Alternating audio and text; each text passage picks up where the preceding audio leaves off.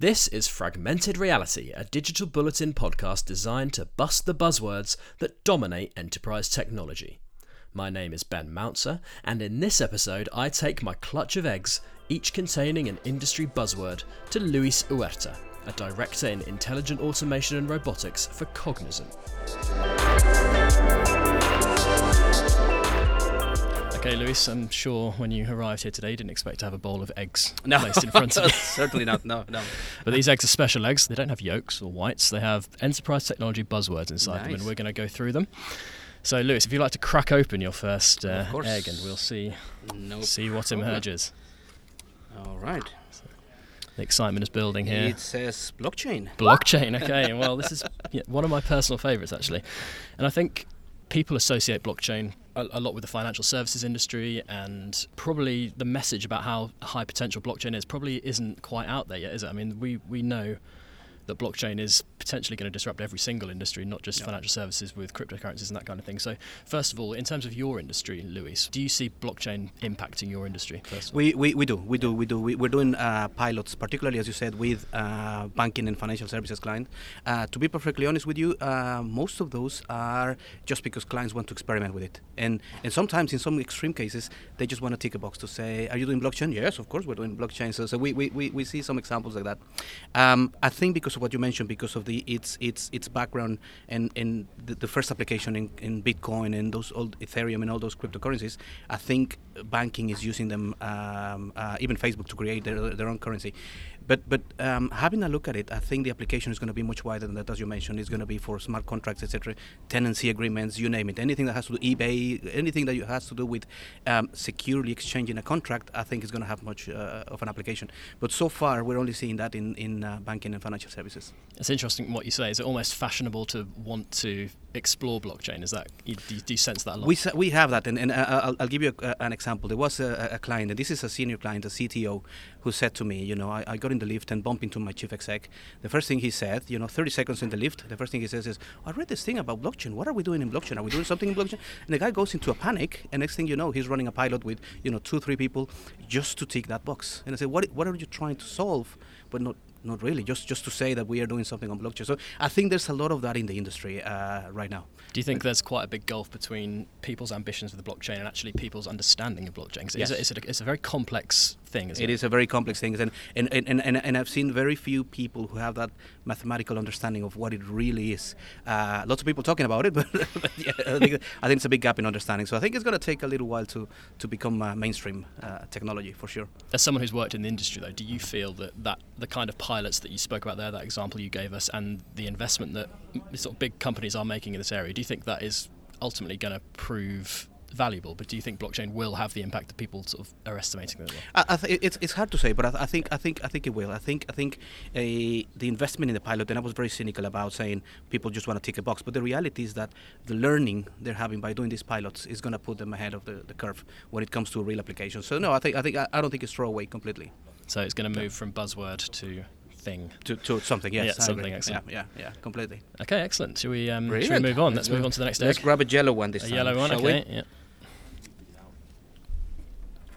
And the next one is robotics. Okay, robotics. Very Now, close to obviously, my the, the- yeah, very close to your heart. The- I think obviously you'll be able to shed a lot more light on this, but I think the term robotics obviously has been around for quite a long time now. Mm. How would you define what robotics means in today's industrial world? Yeah, so so you have you have the big the big distinction is the, the, the hardware robotics. Those are the bots that you see, the ones that are from uh, Boston Dynamics jumping and doing twists and whatever. Um, to the new the new robotics, which is software software robots, uh, just doing just replicating what, what a human person would do with an application, just doing it uh, automatically. Those those are I guess uh, what what uh, are, are taking more more prominence in this industry right now. So would you say the definition is more leaning towards the software robots because obviously the the hardware robots are great in industrial settings, but the software ro- robotics is something that could potentially infiltrate uh, yes. all industries. Yeah, yeah, yeah. Without without being politically incorrect, uh, I think the hardware robots have been helping and replacing a lot of the blue collar work. Uh, these software robots are tackling the white collar activities, so processing an invoice, processing a purchase order, activities that are very very mechanical that that a software bot can, can do quite quite easily. Yeah. That's So we're talking RPA here, aren't we? Robotic process Correct. automation. It's Yeah. an area that you obviously specialise in. Do you want to give us a bit of an insight into how um, powerful that those technologies will be yeah, going course. forward? Yes, of course. So, so I think I think it's, it's incredibly powerful. It's it's it's really transforming the, the industry and i i- it's liberating people from the, the repetitive, very mechanical jobs. Uh, it's taking all of that away uh, to be done by the robot, so that they can have that free time to do the creative, the really difficult part that us human can, can do. So so it's having a, a significant impact in particularly in finance and accounting, HR, some of those processes that are very very repetitive, um, and it's liberating people really to do some of the difficult stuff. How, how far along that journey do you think we are in terms of industry and um, deployment of these technologies? Uh, it's an interesting question. So I think I think it varies by industry. So you have you have the banks, for example, that are uh, I would say very very mature. They're actually now running out of um, mechanical process to automate because they've done all the all the low hanging fruit and they're moving into some of the more complex cognitive processes that are much harder to automate. But then at the same time, you have you have telcos, for example, and you have life sciences organizations that haven't even you know tried RPA or they're just starting to, to, to get into RPA. So for them, the, the journey is um, just just starting, only starting now. That's right. Do you think there's some work to do on the perception of um, automation and robotics? Because I think you know the, the average man on the street might worry about um, the, the, the kind of impact that this will have on the workforce, and I think the point you just made there about it liberating the workforce to do better jobs is a message that we hear quite a lot. But do you think that message is getting through? Um, it, it's a, it's an interesting point, and I think and I think I think it's it's we advise our clients to be very very careful in, in how they manage the communication because this is not you know how many people am I going to get rid of. Uh, it, it, it's it's it's about how can I be more efficient, closer to my customers, quicker in this process, maybe more compliant, make less errors, etc. Not necessarily about the, the, the cost reduction, but I think the cost reduction is still in many many organizations the kind of the key the key thing um, they, they, they look at when, when looking into into into RPA. Um, now the the point around um, liberating people, I think I think is quite important, uh, and, and, um, it's important to manage expectations. The bot will only be able to do the, the mechanic, the robotic uh, um, um, elements of, of the job, but all of us do you know part of that and part part intelligent, creative decision making, etc. So to give you a very quick example. Processing an application uh, from from a, from from a candidate uh, that wants to work with us is a very mechanical thing. You take the data from two systems into a third one, you do some evaluation, that's it. All of that can be done by the bot. Selecting the best candidate for a particular role, that's on, uh, only um, a human can do that kind of thing. So so so by liberating people from the admin activities, then you let them do the, the critical stuff. So humans are still very central to it. That's your that's your message. There. Absolutely, Yeah. absolutely. And the term the term you will see in robotics is human in the loop, uh, and, and for us it's very very important. It's, it's making sure that the, the the the just because you're using robotics, you're not giving away that responsibility. You still you still own that process. You're just getting a little bit of help um, along the way. Excellent. Really good. Okay. Brilliant. Next up, Let's grab the next one. So, it's turquoise green kind of colour there.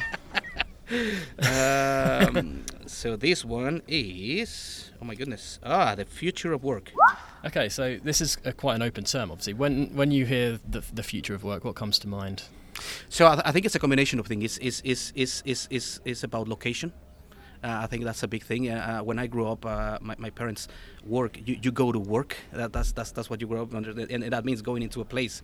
And I think that's changing a little bit. And work is now what you do, the activity, as opposed to the place, uh, the office, or whatever whatever you have to do. So it's so it's about location uh, in in a way.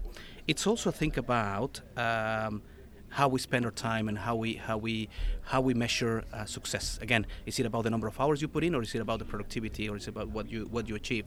So I think that that's that's also that's also changing in in in the future. But it's also about I think it's also about um, changing the ways we do we do our work by by using technology. Of course, I would say that, uh, but just to just to be more productive um, in, in what we do on a daily basis. What role? Yeah, you mentioned technology there. What role do you think technology has in sort of enabling this journey to a, a more mobile, more um, flexible kind of workforce that I think we all know where, where it's going? Yeah, I think I think it plays a huge part. It plays a huge part with the technology that we have today. You know, you, you can pretty much be anywhere and, and, and continue to be productive. You can join meetings, you can uh, meet with a client. You, it's it's uh, you can do work from anywhere. So I think the jobs of the jobs today and in the future more uh, will, will, will give you that ability to be you know uh, free in terms of the location and and, and, and often the even the, the, the hours that you want to, to put in as well. And from your, your own personal experience, can you give us a bit of insight into how you work and the challenges you might face in you know Yeah. traveling on that kind of thing? Yeah, no, it's, it's an interesting one. So my, my, my job involves working with clients uh, from all of Europe. So there's a lot of travel involved, but there's a lot of uh, uh, there's a lot of um, uh, working from home as well because I can I can attend meetings and calls. It really doesn't matter where people are, where my colleagues are. I have colleagues joining from India, from the States. The client has people all over the place, and we're, we're very productive like that. Um, I think I think it's important also, uh, particularly in, in my role, to keep that face-to-face element. I think that's always going to be there, and, and, and I, I always insist in at least once a month, you know, go and see the client, grab a coffee with them, etc. It's, it's really really important to not to lose that, that, that contact. But it definitely helps not having to travel every week to, to, to meet them for sure. Yeah. Do you, do you believe the office will eventually become obsolete, or do you think there will there will still be a place for? I think I, th- I think I think it is becoming obsolete. I was talking to to um, uh, somebody who works for uh, one of the big four, and and they measure. They he works for the real estate and corporate services area, and they measure the ratio between seats and employees. And they have a target to reduce. I think they have one seat for every seven employees now. And he was saying we need to get to one seat for every 20 employees. So they're really shrinking. R- real estate, especially in some of the cities like London, is very very expensive. So I think uh, it's it's uh, you know they, they're, they're using that capital to improve the life of employees as opposed to give them a seat in a fancy location. That's Okay. changing. Yeah. Fantastic, really interesting stuff. Four more eggs to go. Okay. Gone for the last yellow one. Yep. This one is customer centricity. How would you define customer centricity, and how powerful do you think that as a concept is in today's business? I, world? I, I love it. I love that customer uh, that, that, that that example. And, and and and what what to me what it is is is making sure you design your business and your processes around the needs of, of the customer. Uh, and uh, uh, the the analogy that I would use is when I grew up, my grandfather used to have this this radio, really really old radio. To make it work, you know, you have to tune, and sometimes you hear you know, crackling noise, and you have to. Tune. So very simple machine um, to use, very complex for the user to use. Nowadays, you get digital music, you press a button and you have fantastic quality music. It's not that the complexity has gone away, it's just that the complexity is now on the other side, and for me, I just have to enjoy the music. So I think that is a good analogy to use um, for any, any, any business that has a, a, client facing element. You have to try and do that. Build your business around the client and make it easy for them to, to, to do what they need to do. How obviously we hear a lot of uh, most businesses, certainly corporations, have this strategy now where they are very they're very, they're being very public about their desire to be customer centric. Yeah. But obviously, businesses have a lot of people to answer for: shareholders, um, executive boards. It's not it's not just the customer. So how how realistic do you think that obsession with absolute customer centrality is? I think it's. I think it's. I think. I think you're absolutely right. That it's tough, especially for businesses that have been around for a while, uh, that are very large. It's, it's, it's difficult. It's, it's, it's difficult to, to transform your business, the way you operate, into a customer centricity model. Um, and, and sometimes what you see is you st- you see parts of the business uh, doing this well, but you still have all the back office, etc., doing the, the, the stuff they, they typically do. So I think it's a big challenge for companies today. Yeah. in a way, it's the the bigger the company, the harder it is. You Yeah. know, the, especially the more established, the traditional.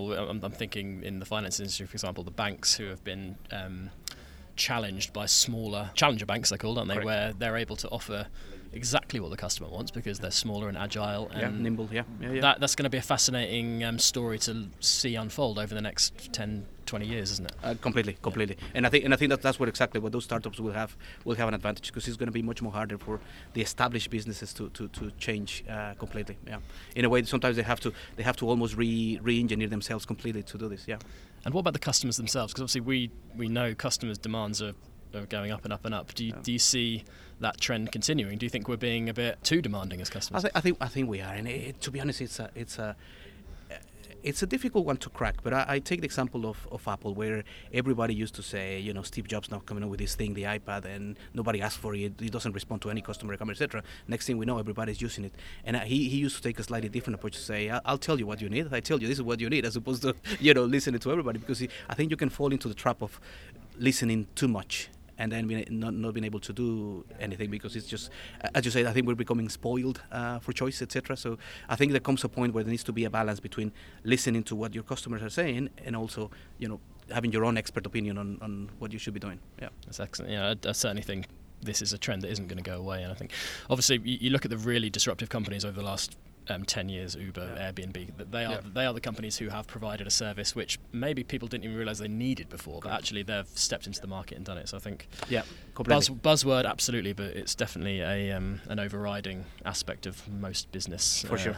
For these sure. days. So For sure. three eggs left, two blue. Okay, Let's go. Let's go for the let's blue. go for the blue one. Um, let me see. This one is automation. Automation. Okay, so nice. I guess it's a similar kind of discussion to robotics. And first of all, what what do you think automation encompasses that maybe just robotics doesn't? How would you define automation? So, so robotics will focus just on the mechanical activities, uh, the mechanical tasks that, that, I, that I mentioned before. Automation is a slightly wider concept, and it covers uh, cognitive automation. So, when you have to make a decision, uh, let me give you an example. So, if you're processing a mortgage application in a bank, robotics will only do the getting the data from one system to the other, or reading a piece of paper and put it into into into one of the, the systems. Uh, cognitive automation will help you make the decision: Is this person, uh, you know, based on the credit score, based on the you know income and all these things, uh, the, the bot is helping you make a decision. Not making the decision for you, but helping you make a decision. And and and, and they learn. You you've heard the term machine learning. Bots learn, and they will say, "Oh, the last time I saw this and that and that particular variable, this is the decision you made." Therefore, I suggest you, you, you you're, consistent with that. So I think it's it's a, it's a fascinating field, but uh, uh, yes, automation covers more than just the robotic piece. Yeah. So in in terms of the um, journeys that a lot of companies want to go on now with data, it is automation is a critical part of that, isn't it? It is completely. It is, and and, and, and you heard the the uh, one of- one of the buzzwords, big data. Uh, all the data that, that organizations have, uh, you know, it's fantastic to put it in one place and create a data lake and all these wonderful things. But the crucial thing to me is is what are you going to do with it? And I think the, the biggest opportunity that you have with data is to is to analyze it and come up with automation opportunities. Uh, uh, as I mentioned, you know, analyzing decisions that were made in the past, analyzing problems. We have another customer that that is using. Um, they, they're, they're a, a big telco and they're using the system logs from the router that you have for broadband in your home and everybody's homes uh, to anticipate issues. And they say, when I saw this particular uh, issue and that particular um, element in the log, uh, the next thing we knew is the system went down. So let's anticipate that and let's proactively forecast those, those things. So yeah, no, I think it's a fascinating area, that one. Can you give the listeners any sort of idea of the scope of productivity improvement and change that actually automation could have for businesses? Because it is potentially massive, isn't it? It's huge. It is. It is huge. It is huge, and and, and it, it's it's um. I think I think the potential is, is, is very significant, but I think it's equally important is to select the right areas to, to do it. Um, you know, it's it's uh, it, we were talking to a, a, an oil and gas uh, client the other day, and they have a large finance, HR, procurement area. Our recommendation is you know start there because you know there's a lot of automation that you can do. Uh, don't start in your refineries. You know the the in, in, some uh, rig um, in the ocean. Don't start there. They're very uh, human intensive process, very complex. That's not the best place to start. Maybe there will be automation there at some point, but you need to start with the basics and then grow from there. If I'm a small, uh, the owner of a small company with uh, you know a limited technical skill set, how how would I? You know, I might hear the word automation on a podcast like this and think, you know, oh, that sounds great. How, how would a small company or a medium-sized company look at deploying these technologies? Because the knowledge you, you need the knowledge of how to deploy it, as you just said. That is that is correct. That is correct. And and, and my, my, my advice is, is you need to you need to you need to find a partner that can help you along the way. It's it, I think it's really important not to try to do it yourself. Yes, by, by all means, you know, educate yourself and learn as much as you can. But it, it's always helpful to, to get a partner to help you off the ground and, and at least give you the foundation that you need to, to start with with the right foot. Excellent. Yeah. Five eggs have hatched. We've got two more cracking at the seams, so let's go for Fantastic. the penultimate egg. Yep. This one here says digital disruption. Ah, this is one of my favourites because I'm, I'm sure the word disruption um, has, you know, literally means sort of a problem, really. Mhm. Like a disruption isn't necessarily a good thing, but I think in the technology sphere, disruption has, has taken on a different kind of meaning. And what, what is that meaning to you? What, when you yeah, when it's you it's it's interesting, and I think it's, it's also one of the digital. If we take if we take um, you, you took the word disruption. Let me take digital first because I think it's also one that has been overused in the industry quite a lot. Everything is digital. It's digital this, digital this, and we're um, uh, one of our clients were saying something like we we're not uh, we don't do digital. We are digital. What does what does that mean? um, so I think I think there's a lot of there's a lot of um, hype uh, around that. But coming back to your point, dig- digital disruption. What I think it is is uh, when business models are completely changed by the use of technology. You mentioned the example of Uber before. That's that's a perfect example. Airbnb, whatever you name it. It's it, it's it's it's radically transforming uh, the, the, the the industry. Um, uh, by using technology, that that that to me, in a nutshell, that's that's what it is. If we there's only a small section of um, companies or individuals, whoever they are, who can disrupt in a way. They do you, think, you mentioned the term is overused. Do you think it's incorrectly used when talking just about digital initiatives or digital change. It, yeah, you're right. You're right, and, and, and I've seen many many many organizations using traditional business models. Because for if we take a, the example of Uber or Netflix or whatever, those are businesses that started like that. So for them, they didn't transform themselves. They're disrupting the industry, but they didn't transform themselves. I think it's a lot harder for a, for a co- traditional company, even if they create this team, uh, a, a, team for digital innovation or digital disruption or whatever name they they. Uh, one of my clients they, they have a team called digital attacker.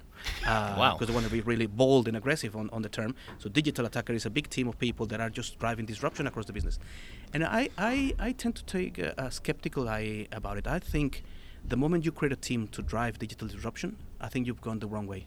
I think digital disruption should be in every employee at the organization. If you really want it to happen, it needs to be in the culture, and everybody should be responsible for doing it. As opposed to if you take that team, the message I think you send to your employees is that okay, those guys are res- responsible for disruption. I, I, continue to do my stuff. But that, that's the way I look at it. That's really. Do you see that a lot? That kind of segregation where you've companies are hastily putting together pe- uh, teams of people to disrupt te- technologically. Yeah, yeah, yeah that, that's how I see it. And, and they, they, they get some, some super super techie ninjas, uh, uh you know, uh, driving that stuff, and they, they take they take people from different areas because oh, I need a an HR SME and I need a finance SME, so they get they get all this team together and they, they get they, they come up with really good stuff, but it's it, it's really difficult to um, to, to, to get that back into the business and, and change the ways of working because precisely people see that as an alien concept. Is that, that team putting that together? They never asked me, you know. so so I, I, think I think I think it needs to be back. Uh, it needs to be it needs to be yes. There, it's fantastic that you have a team innovating, etc. But you need to involve the entire organization. I think disruption is something which will probably kind you know this this era we're in at the moment where it's very fashionable to talk about your digital um, change plans and everything. Mm-hmm. What, uh, do you think we will sort of hit a plane at some point and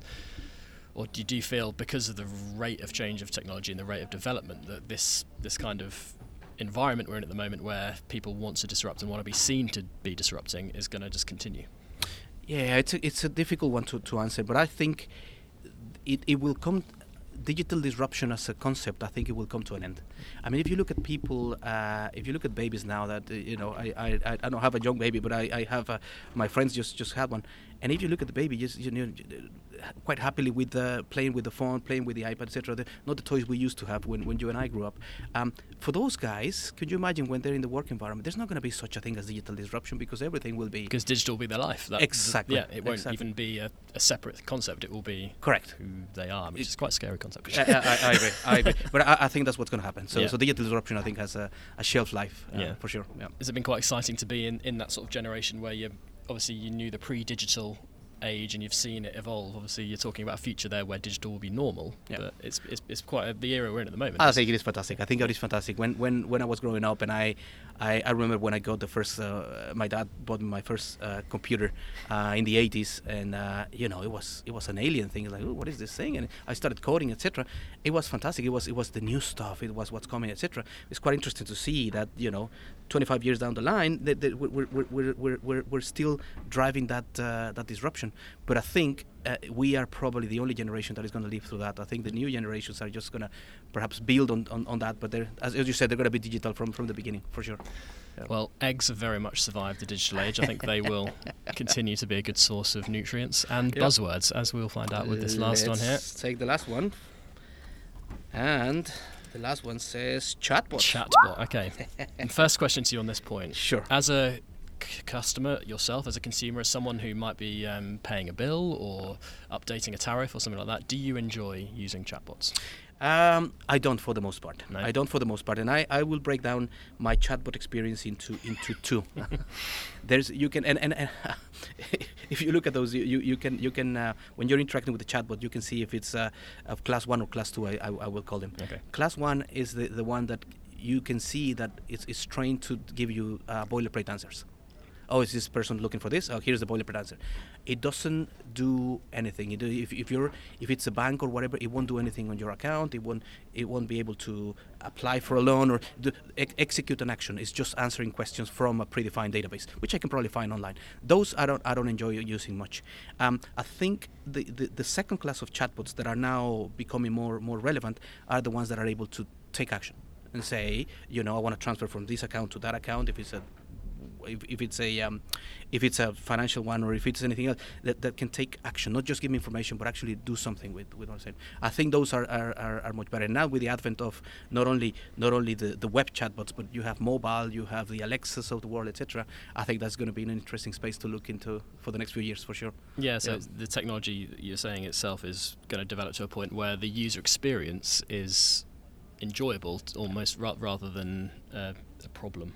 Correct, because yeah. it, it, does something, right? It does something, and, and, right now you can you can ask Alexa to buy stuff for you, and the next thing you know is you know they're knocking on the door with it. So it's it's it, it adds it provides a value straight away, not just giving me information, but it's adding a value. So it's uh, I think it's an interesting place. Can you give us a, a bit of insight into the sort of technological work that's going on to make chatbots more realistic, more hu- hu- humanizing them maybe is the wrong word, but making them a better um, yeah. tool for businesses. So I, th- I think I think what's what's been happening, and, and we touch on many of the many of those. Um, uh, phenomena, should we call it? Mm. Many of these things we talked we talked about with the uh, the different um, terms in the X today.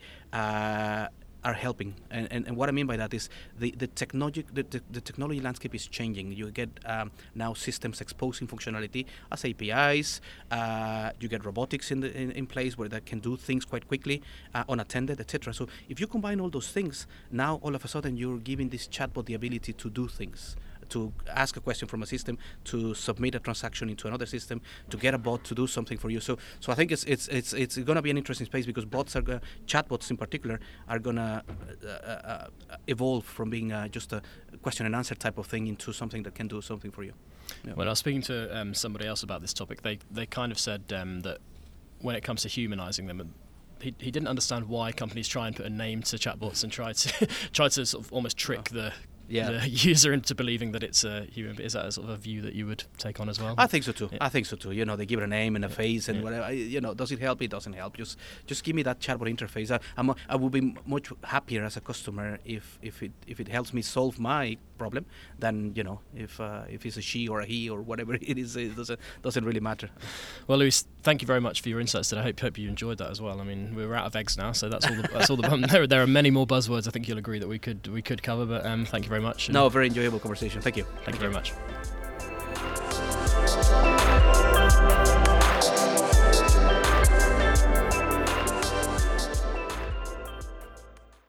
Power up your day with the Bulletin Brief, the latest news, insights, and opinion delivered straight to your inbox. Subscribe now at digitalbullet.in.